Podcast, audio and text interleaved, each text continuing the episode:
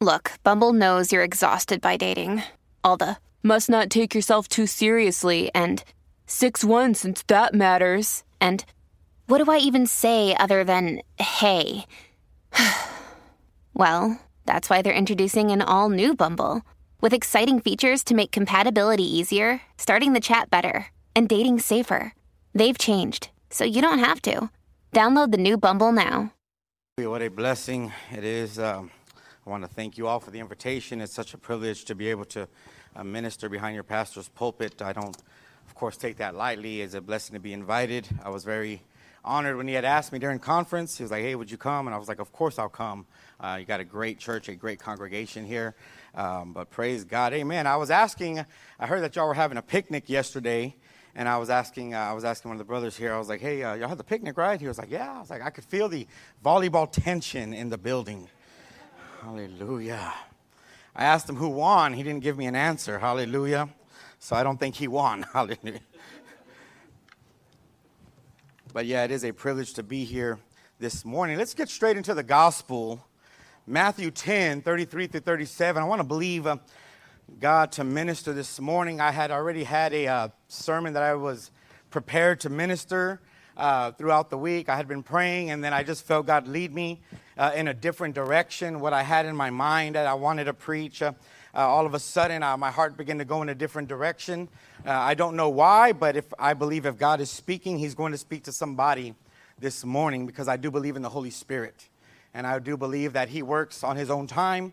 You and I will never figure Him out as long as we try to figure Him out. Uh, if you figure Him out, you've just met a nut. Hallelujah. Because you can't figure out the Holy Ghost. And so we want to uh, uh, look in the gospel this morning, Matthew 10.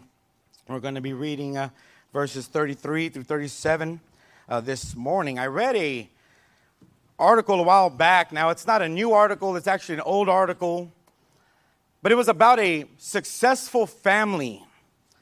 This family lives in Alabama. The parents' names are Kip and Mona Lisa Harding, and they're both 53 years old, or they were 53 years old at the time of this article. They have 10 kids. And they homeschooled all of their children.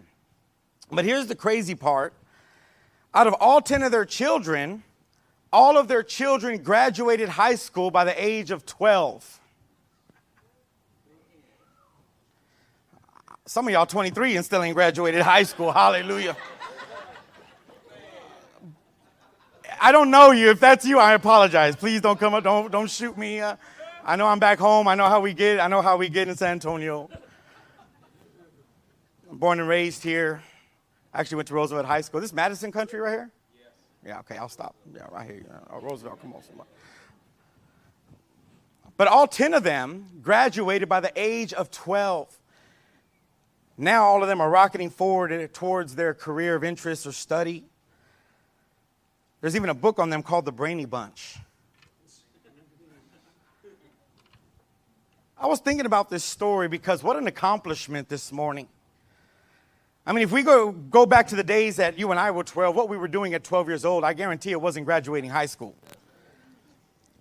But if we look at the picture of this family, because they had a portrait of this family, all 12, all, all uh, what, 10, 12, 10 kids plus two parents, uh, all 12 of this family, and they were there smiling. Uh, they seemed to have joy. They had the victory. And this article was talking about how uh, many would have looked at this family and said, This is the perfect family. They had this genuine joy. My question this morning is Is there such a thing as a perfect family? Once again, if somebody says yes, you've met another nut. We're going to look at the scriptures this morning because I want to look at the issue of the perfect family. And since there are no perfect families, I had to entitle this The Dysfunctional Family.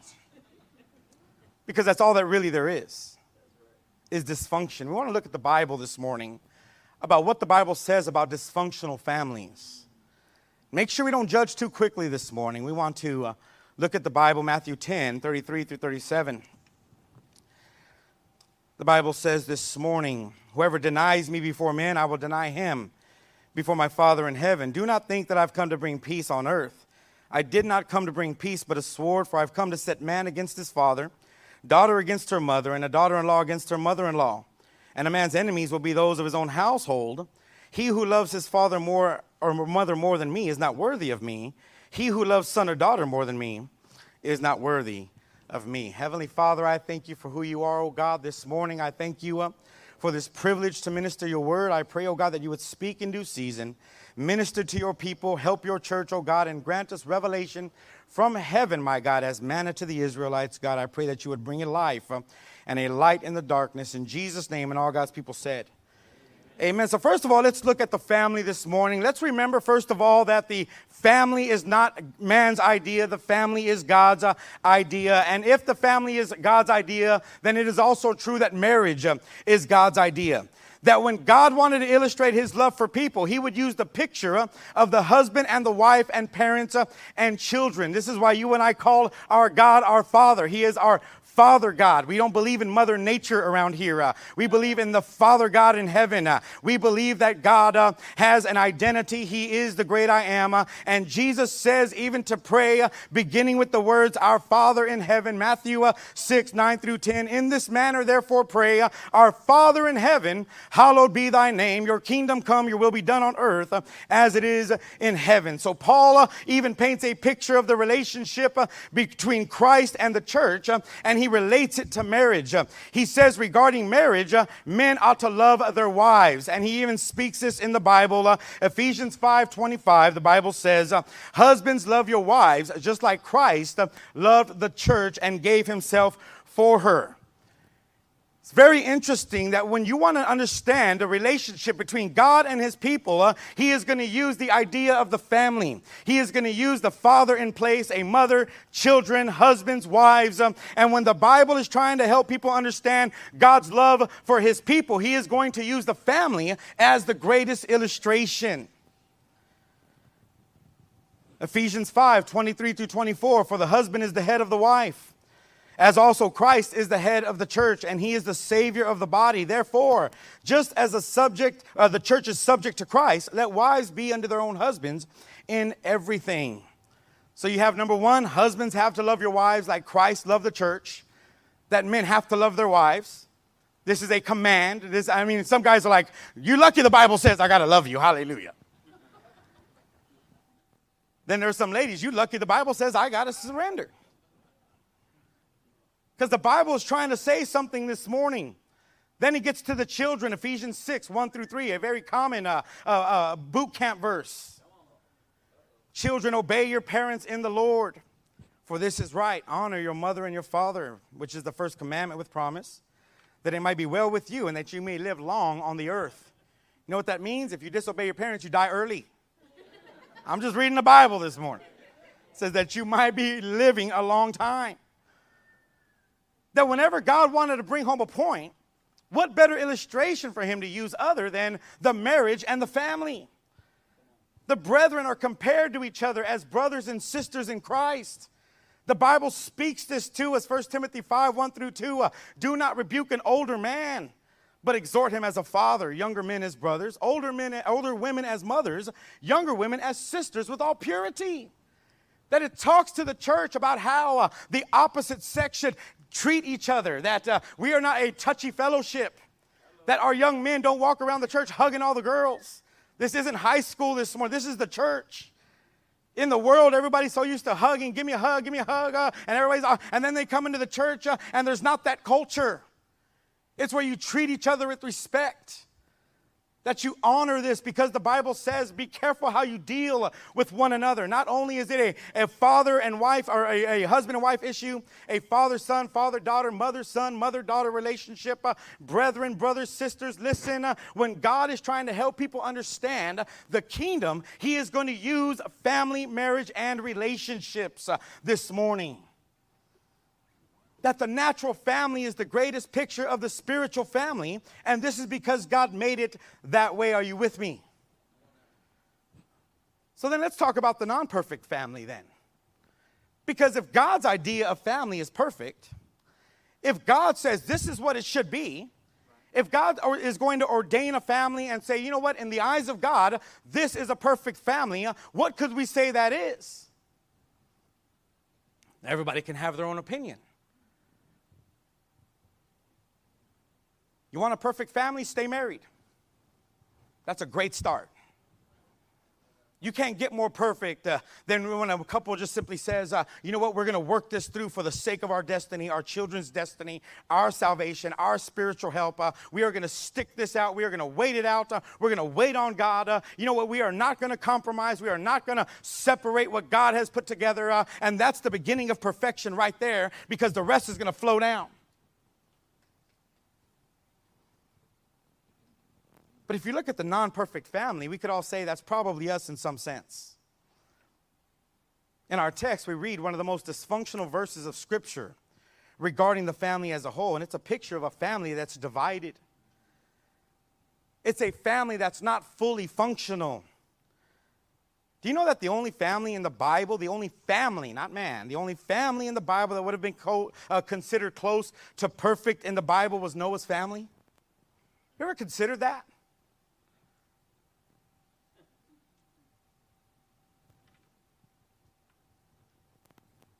Not even Adam and Eve and their kids were perfect. We think of an Adam and Eve, we think of their fall. You think of Noah, you think, oh, he saved the earth. He saved the animals. No one, ever, no one really ever thinks of Noah's sin. But why? Because he was perfect in a sense. His family, uh, there was something about this family that God set apart and said, you know what, if I'm going to reprocreate the earth, if I'm going to start over with man, this is the family I'm going to choose. In other words, uh, every other family got the short end of the stick. Isn't that a bummer? Hey, man, we tried, man. Come on, we're good too. No, you're not Noah's family. You're not the champion this morning. Everybody else lost, and Noah's family was the one that stuck out um, as the one that stood above the rest and said, No, this family is perfect. These are the type of people when I'm sorry that I made man, uh, when I'm sorry that I made creation, this is the one that I'm going to start over with. Uh, and that family tells us something this morning. God chose Noah's family to be spared from the judgment of the flood, the only family to have this reputation. Think about it. Adam and Eve brought a curse to all mankind. Abel and Cain, you got the first murder, first jealousy. Abraham and Sarah conspired and bore a child outside of the promise. Isaac and Rebekah favored their children. Isaac favored Esau, Rebekah favored Jacob because he was a baker, causing lies and manipulation within the home. Their sons were a mess. Jacob and Esau, one was a manipulator, the other one was bound by his appetite. Joseph sold into slavery by his brothers, on and on and on. Dysfunction among the family. Even the close to perfect family fell into a trap one day. Noah and his family were chosen because they were different than the rest of the perishing world.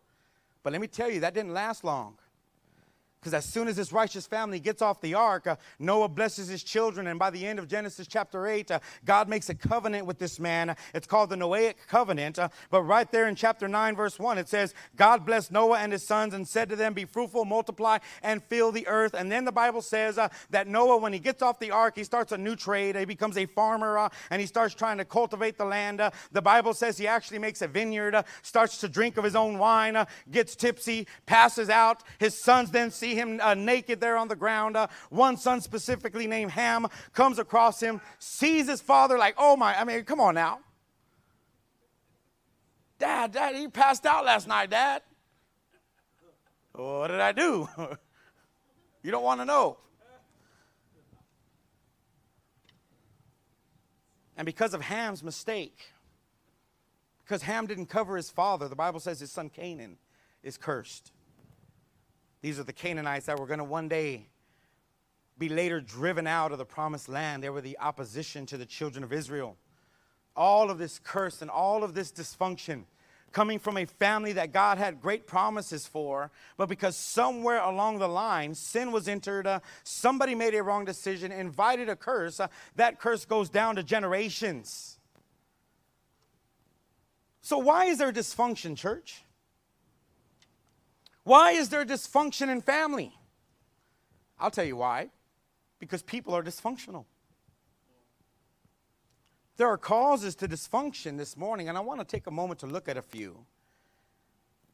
before we do, let's define dysfunction. By definition, dysfunction is simply not operating normally or properly, deviating from the norms that is in a way that's regarded as bad. Now, all of us would be like, I don't need you to define dysfunction, Pastor. I know what dysfunction is. But dysfunction is connected to very specific elements in the Word of God. The Bible exposes this for us. Dysfunction is a consequence to particular issues. That when you see dysfunction, you got to realize there are underlying causes to dysfunction. That something else is happening beneath the surface when you see dysfunctional issues. Many people immediately just make a judgment. How many know uh, people that when somebody is uh, dysfunctional, makes a mistake, uh, maybe keeps falling, people like to diagnose them? Well, it's because of this. It's because you grew up this way. It's because your family. It's because your parents. Because uh, uh, what side of town you went on. It's because of this, it's because of that. You diagnose people as somehow that you got them all figured out. This happens many times in marriage. Husbands and wives are constantly diagnosing why their spouse is the way they are like they know better than God. Me tell you why you are the way you are. Well, you're bad. You didn't see it before we got married. And people can think they got this all figured out. I stopped diagnosing my wife a long time ago when I realized I'm not God. But the truth is, there is something happening beneath the surface when there is dysfunction, and we have to pray that God would expose it and help us uh, get rid of it or change it. So, what causes dysfunction this morning? I hope I'm not losing you today. But what causes dysfunction? I want to look at a, three, a few of them here. I got three of them that I believe things that actually cause dysfunction because dysfunction can actually be a cause of other things, or dysfunction can be a result of other things. That things can happen in your life because you're dysfunctional, or you can be dysfunctional because other things are happening in your life and in your heart. And that's what we want to look at. I want to look at dysfunction as a consequence and not a cause. And if it's a consequence, then it's a consequence of a few different things according to the Bible. Number one, rebellion. Rebellion causes or equals dysfunction. How many parents we got here this morning? Can you remember a time where your baby was real little and they were innocent. And then as they started to get older, things started to get harder. Maybe a little bit of rebellion in the house. And dysfunction started to. Man, things were so smooth when you were like two. Me and your mom were never fighting. We never saw things differently. Uh, we never argued about things. Uh, and now, uh, as they're getting older, rebellion sets in rebellion is invited. Now all of a sudden there's all kinds of dysfunction. What happened to you? You used to be so so innocent. And all of a sudden dysfunction. What happened? Well, rebellion has caused dysfunction. That when they start to rebel against their parents and they the, the way the home normally runs, the smoothness of everything. Something began to get in their minds uh, and they began to disrupt everything in that house. Uh, it wasn't the fact that the mom changed, the house changed. It's something was introduced into school, something was introduced online that caused a rebellion that equaled dysfunction. Equal dysfunction. Where did all this dysfunction come from? Let's trace it back to the first time you went to that website when there was rebellion. You have to find out where these things came from because rebellion equals or will create dysfunction.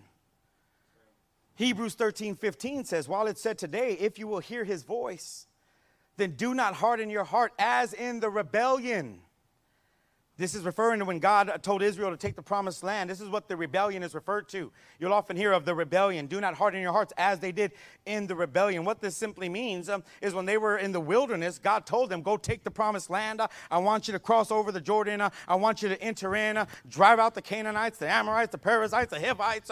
I want you to take everybody out. They sent out the spies to see if they could do it. Ten of them came back saying we couldn't. Only two said we could. Uh, and so they didn't take the promised land. Uh, and because of that, uh, they were forced to walk around in circles in the wilderness for 40 years. That was not the promise of God. Though God did meet them in the, prom- in the wilderness, that didn't mean that wilderness was the will of God for their life. God had to now compromise and take care of them in the wilderness. Why? Because they rebelled when God said, Take the promised land. They said, We're not going to go. And now the author of Hebrews is saying, Do not harden your heart as in the day of the rebellion, meaning going all the way back to the first time that the Israelites rebelled against God, way back when they were first delivered from Egypt and Pharaoh. They were delivered by the hand of Moses. God's like, Yes, you're my people. You ready for a challenge? Yeah, God, we'll do anything for you. Take the promised land. No, we can't. Well, I just delivered you. Didn't you see me separate the Red Sea? Yeah, but those giants are kind of big. We can't go. No, no, you're going to go. No, we're not going to go. Send some spies. Check it out. Yeah. Ten of them said we can't do it. Two of them said we can. What are y'all going to do? Nothing. But I'm telling you to go. Mm, harden heart. I'm harden my heart right here and we're not going to do what you say to do. We're going to rebel against our Maker. And because of that, it equals dysfunction. Now, uh, they could have just simply, if they would have just listened to God, they would have stepped into the wilderness. God would have said, Go to the promised land. They would have stepped into the promised land. But all because they rebelled, now they're walking around in 40 years uh, in the wilderness wondering, God, why did you bring us here to die? We're thirsty. There's no food. It's cold. And God's like, Okay. That's why you weren't supposed to stay here. Because it's cold and there's no food and it's barren. It was just a temporary time of you getting to the promised land. Uh, but because you rebelled, you're walking in circles. And it equals dysfunction. What about curse? Curses also equal dysfunction. Has any mature Christians here come to a revelation that you have curses in your life. That things that you didn't realize you had until God began to expose uh, these are things I got to deal with. Earlier, I talked about the husband and wife diagnosing each other. I know many husbands and wives that say, Yeah, you're cursed. You got issues. You got real deep mental ways. of The way you think, you just ain't right. But it takes a very mature Christian to start to look at themselves and say, I think I got me a couple of them old curses too. God begins to expose those to me. Why? Because curses also equal dysfunction. Genesis 9, 24 through 25. Noah awoke from his wine and knew what his younger son Ham had done to him and said, Cursed be his son Canaan. A servant of servants shall he be to his brethren. Now we know the descendants of Canaan, as I mentioned earlier, are the ones that are going to be driven out of the promised land to the point where God actually had to command Joshua to go and annihilate all of them in the book of Joshua. And so we know that it wasn't fair for Canaan to have to deal with this curse. But because of curse, there is now dysfunction in Canaan's lineage. The Canaanite people are now dysfunctional because of a curse that their ancestor Ham had did. Because what Ham did, now the descendants of Canaan are now dysfunctional. They're like, where did all this dysfunction come from? Because we're going back to a curse generations ago. Somebody better figure out that that curse is alive and start to deal with it. It's going to come down to one person in that lineage uh, of people that they're going to get saved, and by the grace of God, He's going to break a curse uh, that can be decades or generations long. We know that a generation is about 40 years.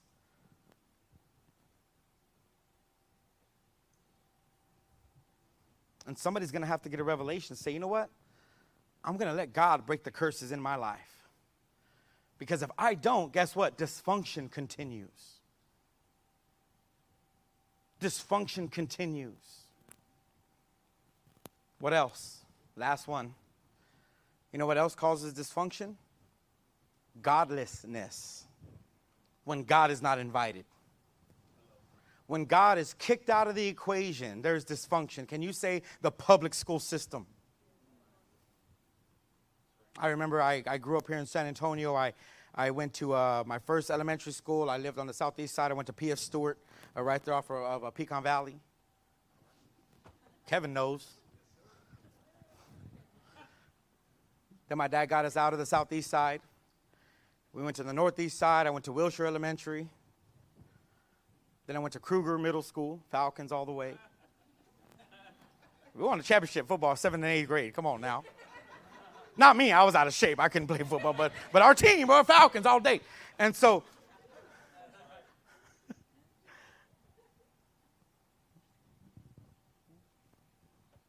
then I went to Roosevelt. All four years. We won championship in ninth grade. Hallelujah.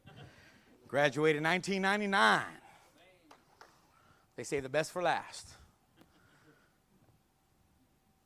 But I'm going to tell you what, school is a little bit different than when we went. I remember going to school and we did the Pledge of Allegiance all together in the cafeteria in the morning. I remember God wasn't an evil thing in school. People weren't mocked for bringing up God in school. Now you're mocked if you think a guy is a guy. Now you're mocked because you simply look at creation the way it's meant to be. And now somehow you're weird. It's called godlessness that when God is kicked out of the equation, it's going to lead to dysfunction. And that's what you're seeing today. My wife was telling me that the K 12 program has absolutely exploded in the past couple years. Exploded. Parents, Christian and non Christian alike, are pulling their kids out by the groves. To say, I'd have a better chance of teaching my own kid than having them be indoctrinated by the school system today because of godlessness. When there is godlessness and God is subtracted, it leads to dysfunctions. Romans 1:21. Because they knew God, they didn't glorify God, nor were they thankful, but they became futile in their thoughts and their foolish hearts were darkened. They knew he existed. This wasn't a fact that they didn't believe in him. They believed in him, but they kicked him out. Yeah, we know you're real, but you have no access to this. Yeah, you're out there somewhere, but you're not invited into my family. Therefore, we're going to push you out. You're going to push God out. Therefore, you have godlessness. And because of godlessness, there is dysfunction. No, we don't want God in this situation. No, no, God, you're not welcomed here. Take him down. Take down the Ten Commandments from the courtroom. Uh, we don't want any recollection, any recognition uh, of God. And when you have that, church, you have straight up dysfunction.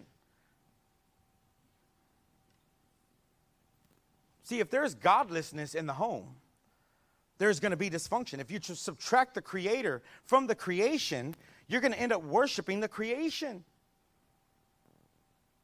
What a shame when babies uh, have to be voted for in the right, for the right to be born. What a shame. What a shame that we have to vote. We have to ask the opinions of people if that baby should live. What a shame. Uh, in this state, are these babies going to live? I don't know. Ask the people. See what the majority says if the babies in that state get to live.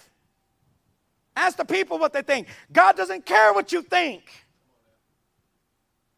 Because of godlessness in a country, there is dysfunction all the way till the most precious, most safest place for an unborn baby in that womb, uh, where it is supposed to be a, a set aside, where it is supposed to be most protected, where it is growing literally, coming to formation. That place is violated by a tool. Because you take God out of the equation in any realm, you will end up with dysfunction. Come on now. All these things, dysfunctions manifest in a family. And somehow families have to deal with it. Any family members here just feel like I just wish I just don't care anymore. I don't care anymore. Anybody ever said I'm done? I'm done. then you're not really done. I thought you were done. I just had to go blow off some steam. I'm done. I'm done. I'm, taking off this ring. You're lucky I put on 20 pounds in marriage because it won't come off. Can't get done. Can't get, I can't, I can't be done.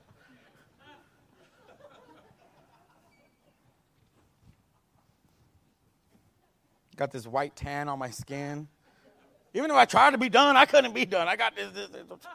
My wife said, You're scarred for life. Hallelujah. Let's talk about the perfect family then. Because there is hope this morning, and the hope is families can still be perfect. What? You just got done talking for 35 minutes about how we cannot be perfect, how dysfunction is real. Yeah, but let's look at something else this morning about the reality of the perfect family because uh, perfection doesn't mean uh, no dysfunction.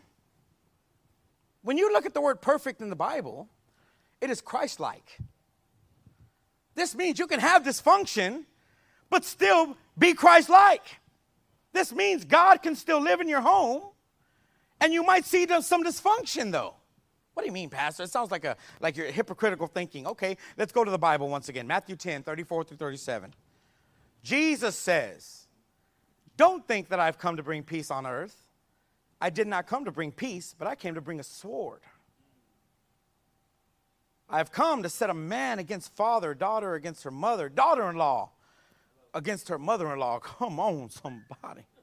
The famous, famous daughter in law, mother in law battle. Make every man flee to the bathroom. And a man's enemies will be those of his own household. A man's enemies are going to be those of his own household. For he who loves father or mother more than me is not worthy of me, and whoever loves their son or daughter more than me is not worthy of me. Jesus says, I am the one bringing the sword. I didn't come to bring peace, I am bringing a sword. That sword is going to be felt within the household. That he came to earth, but his aim, guess what, was to bring division in our house. He came to bring division in a family, to split the household this morning. In other words, uh, division and dysfunction. These things in a home were not always the devil, they were the Spirit of God. You ever consider that? That when the Spirit of God got inside of a home, it caused all kinds of dysfunction. You could have a house perfectly healthy in sin without God. God joins the family through one person getting saved, and all of a sudden the whole family's in a ruckus. We used to have our lives everything was just fine until uh, uh, Ehor, Eha, or mom or dad went and got saved at the church. Uh, and now that they got saved, look how everybody's crying in the fellowship, in the family affair. Now he comes to the now he comes to the birthday party. Everybody know he's a Christian. You feel that tension, just like you you felt that volleyball tension this morning. You feel it like you know there's people. Uh, I can't look them in the eye. I, I, I tripped them last night when we were playing volleyball. Anybody here argue with the ref? Anybody here debate one call yesterday? No, no, no, no, no. I went out of bounds, man. Oh, I've been there. That's what I'm saying. I ain't a prophet. I've been there. I've lived it. I've been everywhere. I've been the ref. I've been the complainer. I've been kicked out the game. I've been everywhere in the volleyball game, all right? Ran the bracket.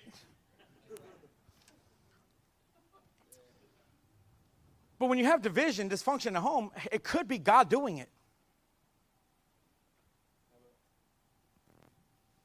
When you have a house with dysfunction, because God is now involved, He is bringing dysfunction in, frustrating that family into perfection. That's what He's doing. One person gets saved, uh, starts to bring that into the house, uh, starts to come on in, starts to serve God, starts to do that. And at first, there's dysfunction beyond dysfunction uh, because that's what Jesus does when he gets into somebody's heart or he gets into their home or he gets into their family. He begins to turn things around. I, never, I love the story where Jesus goes into the temple, sees the money changers there, and he throws that holy tantrum. Hallelujah. The most holiest of all holiest tantrums. He throws the table over and, and begins to rebuke the people. I thought Jesus coming into the temple, I thought it was supposed to be Hosanna in the highest.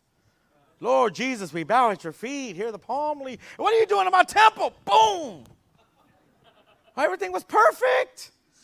We had our people over here selling. We had the market over here. Uh, everything. We were just waiting for Jesus to come. That's all we were missing. And yet Jesus says, I'm not coming for peace. I'm bringing a sword. I am going to frustrate all of your normal everyday activity. You're welcome. Man, God, everything was so everything was so much better before they got saved. Yeah, you know why? Because when they got saved uh, and went back home, God came to the house with them.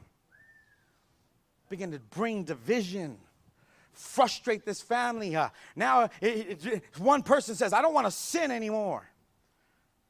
Now the family's all uh, going through all kinds of stuff now. All because Jesus is now in the picture. Yes, we both know that the church is ran by dysfunctional people. How many say amen? A people who every day got to fight their flesh. Sometimes we lose. Sometimes we say something we shouldn't have said.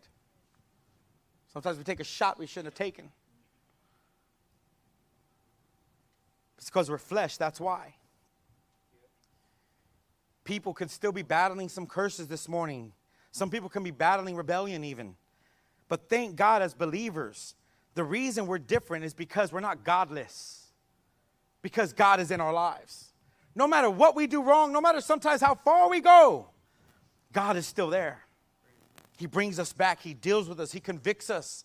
Sometimes He might convict us weeks later, sometimes He might convict us at a conference, sometimes He might convict you as soon as you said it. Can you say marriage? Any husbands or wives here ever apologize like right after you said something like, that's why something, sorry. knew that was a soft spot. I knew, I knew I should not. Don't talk about, it. don't say that thing. when God gets in, listen, if you decide, you know what, in my home, we're not to be a godless family. We're to have issues. We're to have dysfunctions. Kids are to rebel. People are to get sick. People are going to talk about us. People are going to offend us. We're going to offend other people. But at the end of the day, we're never going to get to the point where we say, God, you're no longer invited. As long as He stays invited, there is hope for that family. This is why the enemy wants to get you out of church, especially if you're the only one serving God in your family. He said, the devil wants to get you out of there because you're the only hope for that family. You have to keep fighting. Let me get ready to close. You know, the family in my opening illustration, the Harding family, they were a very impressive family. But you know why they're really impressive to me? Not because well, I mean, I mean, it could be, it could just be because of that. I mean, you have 10 kids graduating by 12. That's, that's super impressive. Like, that's, that's impressive. But even more than that, because they interviewed this family, and when they, or, they interviewed this family, these are, some, these are three comments that they made, or three things they talked about. I summarized some of them. Number one, they said that they raised their kids to believe if it's your calling, then God is going to help you achieve it. If it's your calling, then God is going to get you to it and God is going to see you through it. Whoa, wait a second. You mean to tell me that this, this, this family who uh, had 10 kids graduating by 12, they were Christian? Yeah, they were Christian, born again. Read their Bible, went to church raised their kids in the things of God. Uh, and yeah, we look at, oh man, they graduated by age 12. Uh, the, the real story here is they taught their kids about God and said, uh, anything in your life, if you're going to be successful, you better make sure God's involved. They raised their kids to believe if it's your calling, God is going to help you achieve it. That's one of the ones that blew me away. Another one, the wife said, My husband teaches our kids to work first and play later. Work first and play later teach them to do their chores. They do a Bible study together. Every day they read the Bible as a part of their curriculum. So, along the way of graduating at 12, the Bible was also a part of their daily curriculum and reading. Hey, I want to be an engineer. Okay, great. We're from 10 to 10:30 is Bible reading time. Do we think that this family actually had no dysfunctions? Absolutely not. They, of course they had dysfunctions. Come on now. If you're going to whip 10 kids into shape to graduate by 12, you're going to have some dysfunction. There's going to be some frustrations.